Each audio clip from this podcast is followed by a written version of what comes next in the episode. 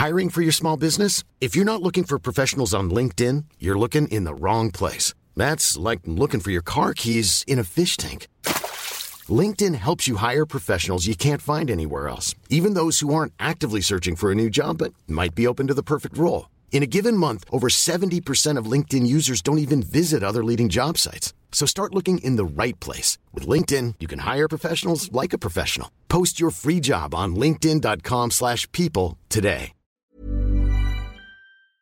What is going on everyone and welcome back to the channel. I hope you're all having an amazing day. Now today I've got for you the sixth and final part in this saga. What I'm calling the worst entitled family ever. It's been a long road, but as it stands, at the time of recording, these are the last updates, the last post that we have from OP about their truly horrible entitled family. If you don't know what I'm talking about and you haven't seen any of this story so far, please do go ahead, click on the links down below to watch any of part one through to five whatever part you're up to, they're all linked down there.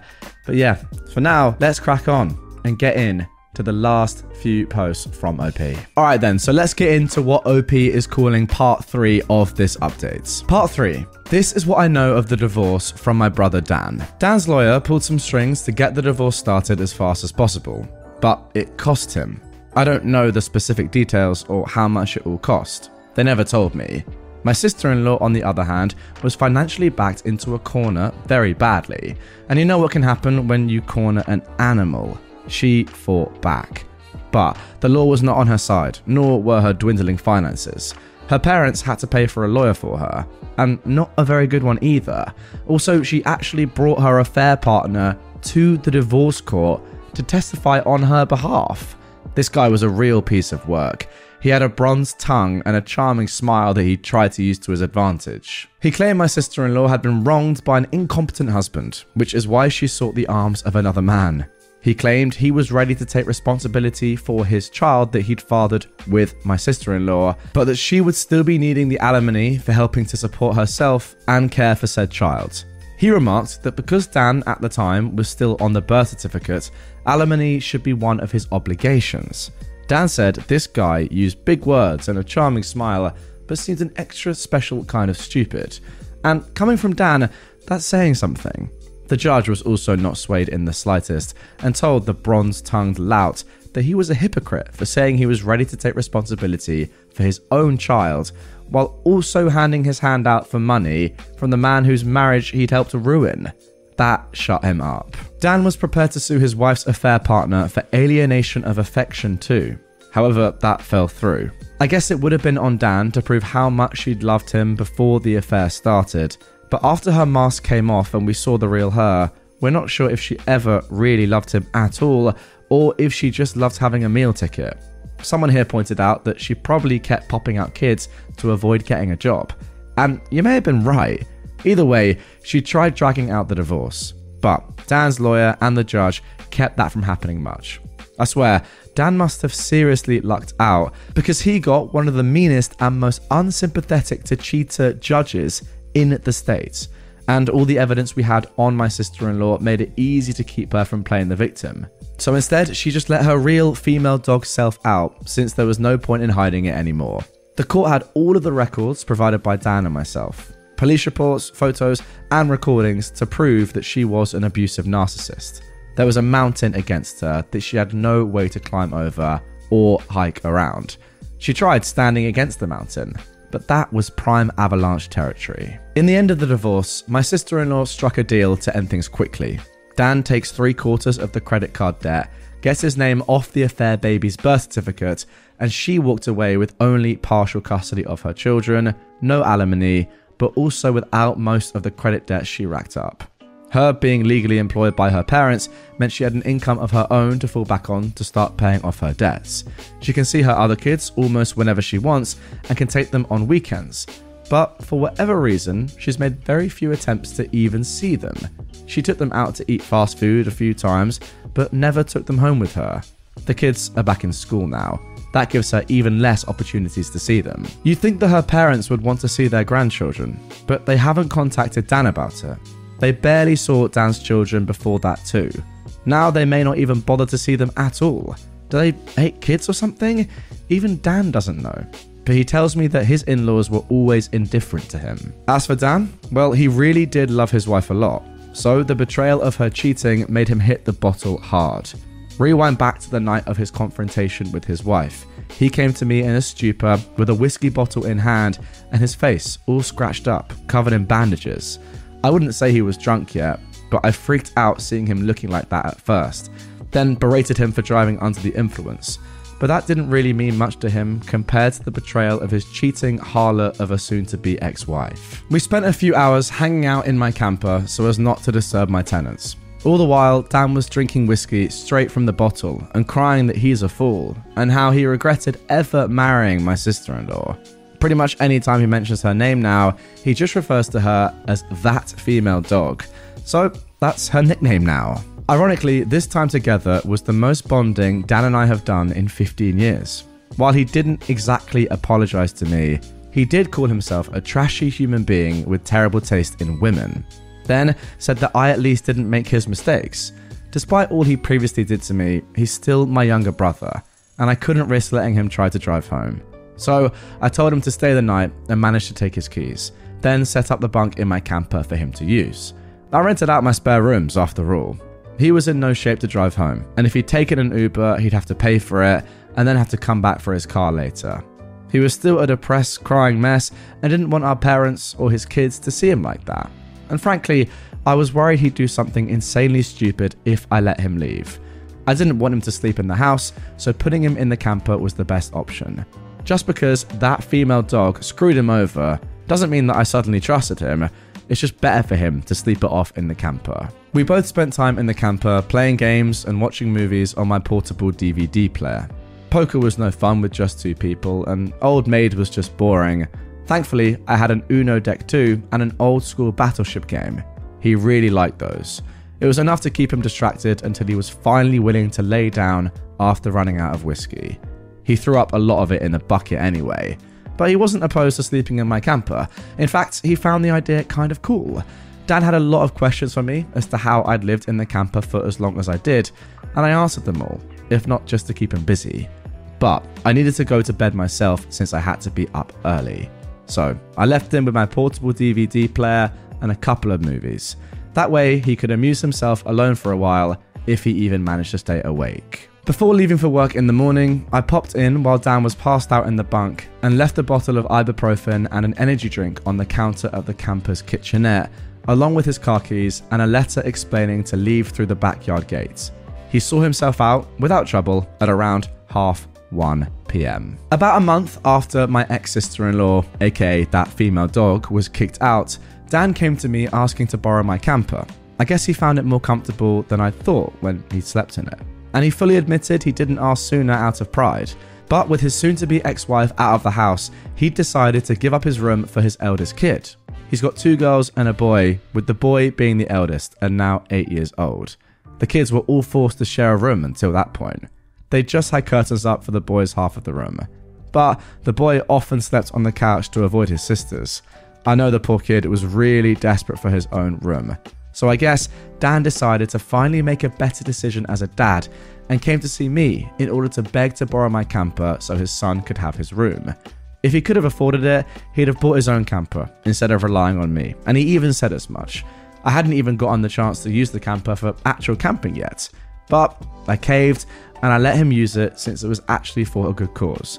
And he promised to buy his own in time anyway. No, I didn't ask for rent money for the camper. Dan is in enough of a financial hole as it is right now. His ex wife and the divorce drained him, and I've learned that I get far better results with family lately by not being spiteful. I loaded my camper up and put it down in my parents' backyard, and my father put in a 30 amp breaker so that it will have enough power for Dan to run heat and AC when he needs it. I do miss the camper. After all of that time living in it, it kind of felt like it was a part of me. But the only reason I loaned it out was for the sake of Dan's kids. Pretty much the only reason I still do anything for my parents or Dan is for the sake of those kids, as I bonded with them. And yes, I know I may not get the camper back for quite some time, and likely not in the kind of condition I lent it out in, but I've warned Dan and my parents that they will be financially responsible for any damage they do to the camper, as well as its upkeep for as long as they have it. I also took many timestamp pictures and videos of the camper inside and out before letting it out, so I can prove its condition before it left. Dan even recorded a video with me agreeing to my terms, so that's as good as a contract. With the financial drain of the divorce, Dan is not going to be able to get a place of his own for years, I'll bet though he seems to have no complaints about living in the camper at least. But I don't know if he actually likes it or if he's just putting up a front.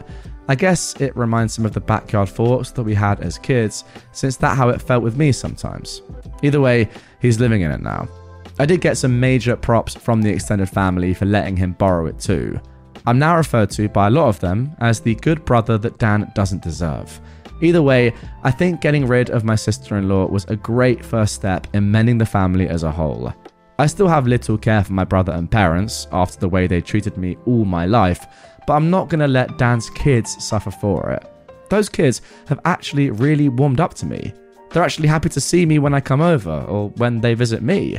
I've even babysat a few times. Now that they don't have their mother's toxicity around, they've become much nicer kids, especially to me. I'm actually getting to enjoy being an uncle now. My mother is still doing the bulk of the parenting for my nibblings, and she's been acting as nice as possible to stay on my good side. My father often looks very defeated in my presence, but otherwise, he's been either stoically quiet or just generally nice to me. But he won't talk to me much, though that's leagues better than how he was before, at least. I'm not letting my guard down either way.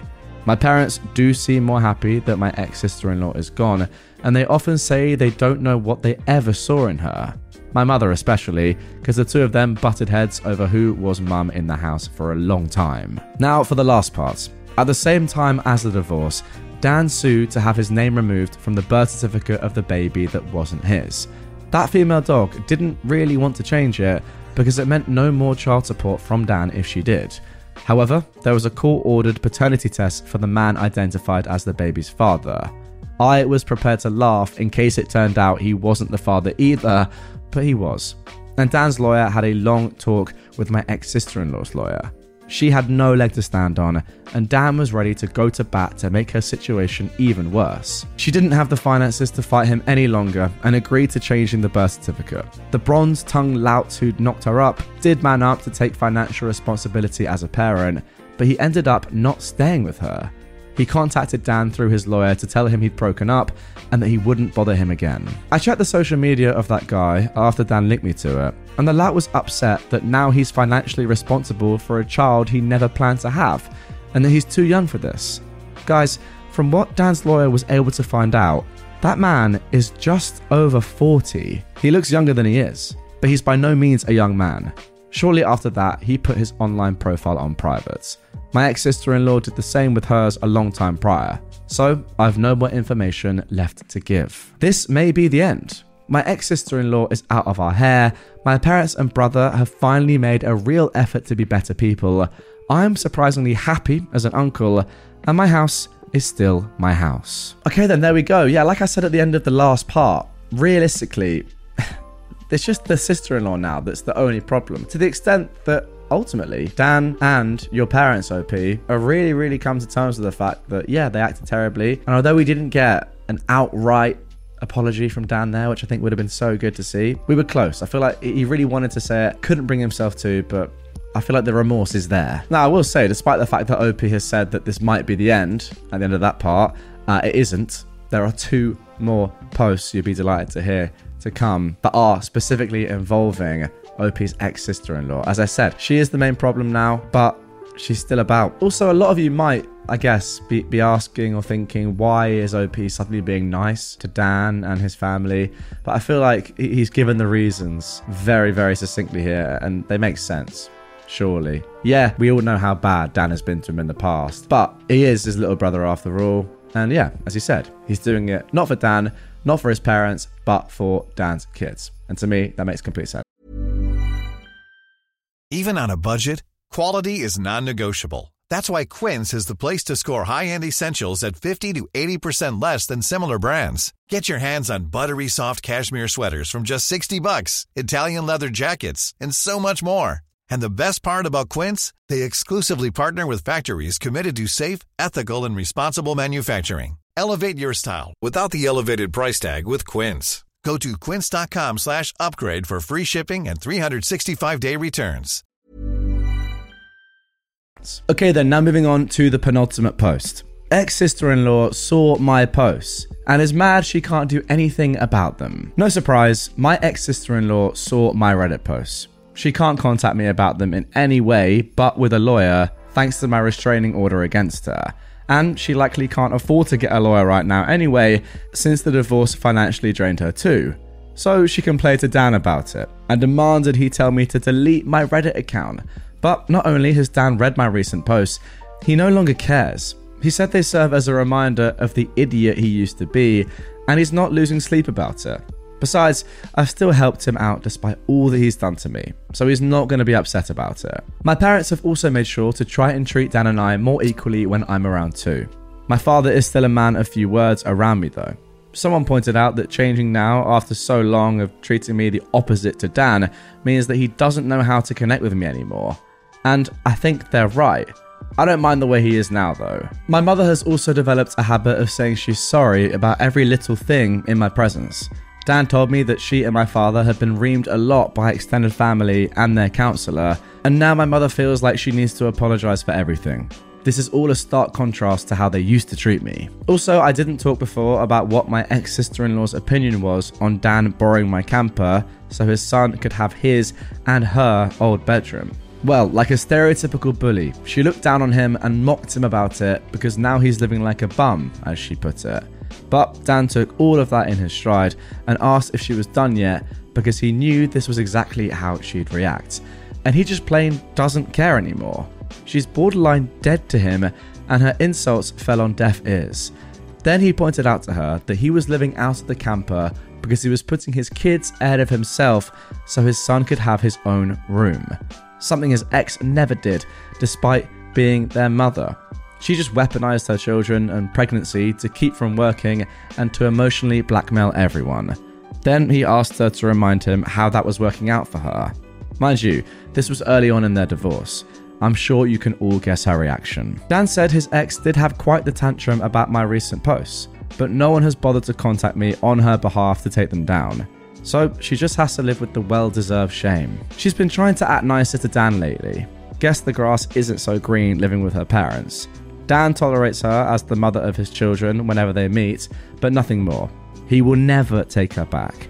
He's told me that he can never look at her like he used to, and the very thought of her turns him off emotionally. So she pretty much has no chance of reconciliation. I have no new info on her affair partner. His social media is still locked down, same with hers and it's likely to remain that way as long as I have a chance of reading them. Now, you might be thinking that that is probably the end of the story, but no, two months ago, we got this. My truck got egged on Halloween. This happened in the middle of the night or the very early morning on the 1st of November. I suspect it was my ex sister in law. But the person my cameras recorded was wearing layers of heavy sweat and had their face wrapped up along with big glasses covering the eyes. You couldn't really tell if they were a man or a woman. They came on foot too, so no identifying car. They did look about my ex sister in law's height though, but that's not much in the way of evidence on its own.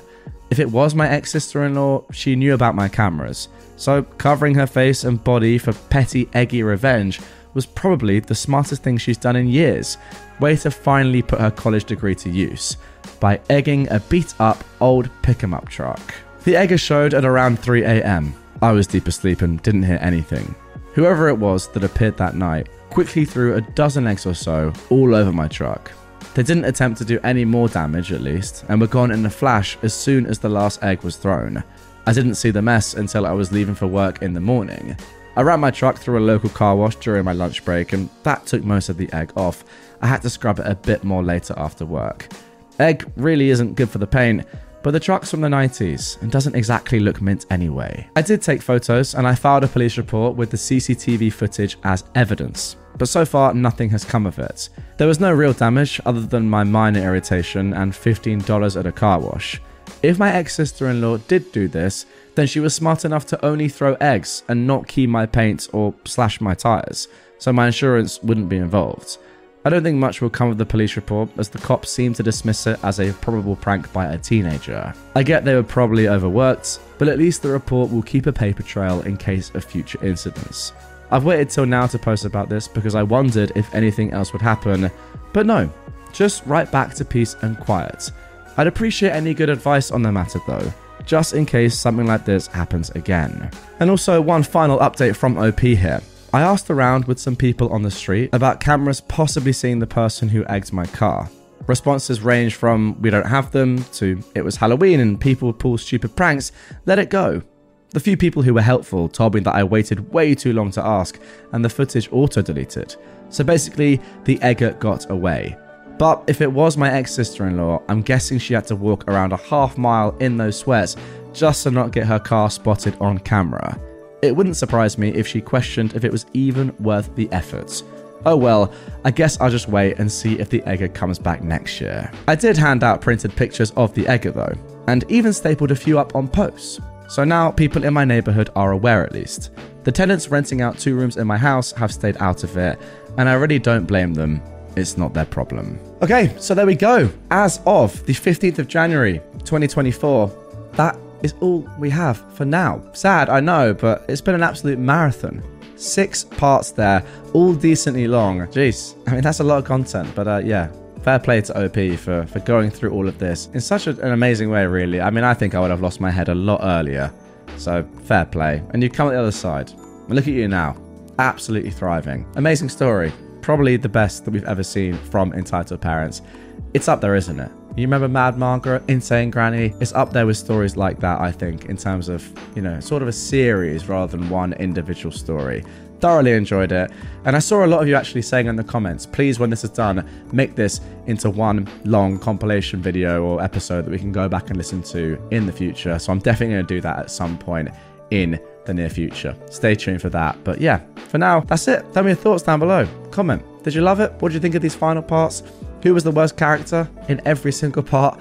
I don't even know where to begin on that one. Well, I'd probably give it to OP's ex sister in law, to be fair, but I feel like the others weren't that good either. And let's not forget about how Dan and your parents acted for so many years before Dan's ex wife was even part of the story, right? Like this this happened throughout your entire life. You were bullied pretty much by your parents and Dan throughout your entire life, or badly treated anyway. Your ex sister in law has just been for a few years at the end. Well, I don't know. Let me know in the comments down below, guys. And uh, yeah, thanks for listening that wonderful story. Why don't more infant formula companies use organic, grass fed whole milk instead of skim? Why don't more infant formula companies use the latest breast milk science? Why don't more infant formula companies run their own clinical trials? Why don't more infant formula companies use more of the proteins found in breast milk? Why don't more infant formula companies have their own factories instead of outsourcing their manufacturing? We wondered the same thing. So we made ByHeart, a better formula for formula. Learn more at byheart.com.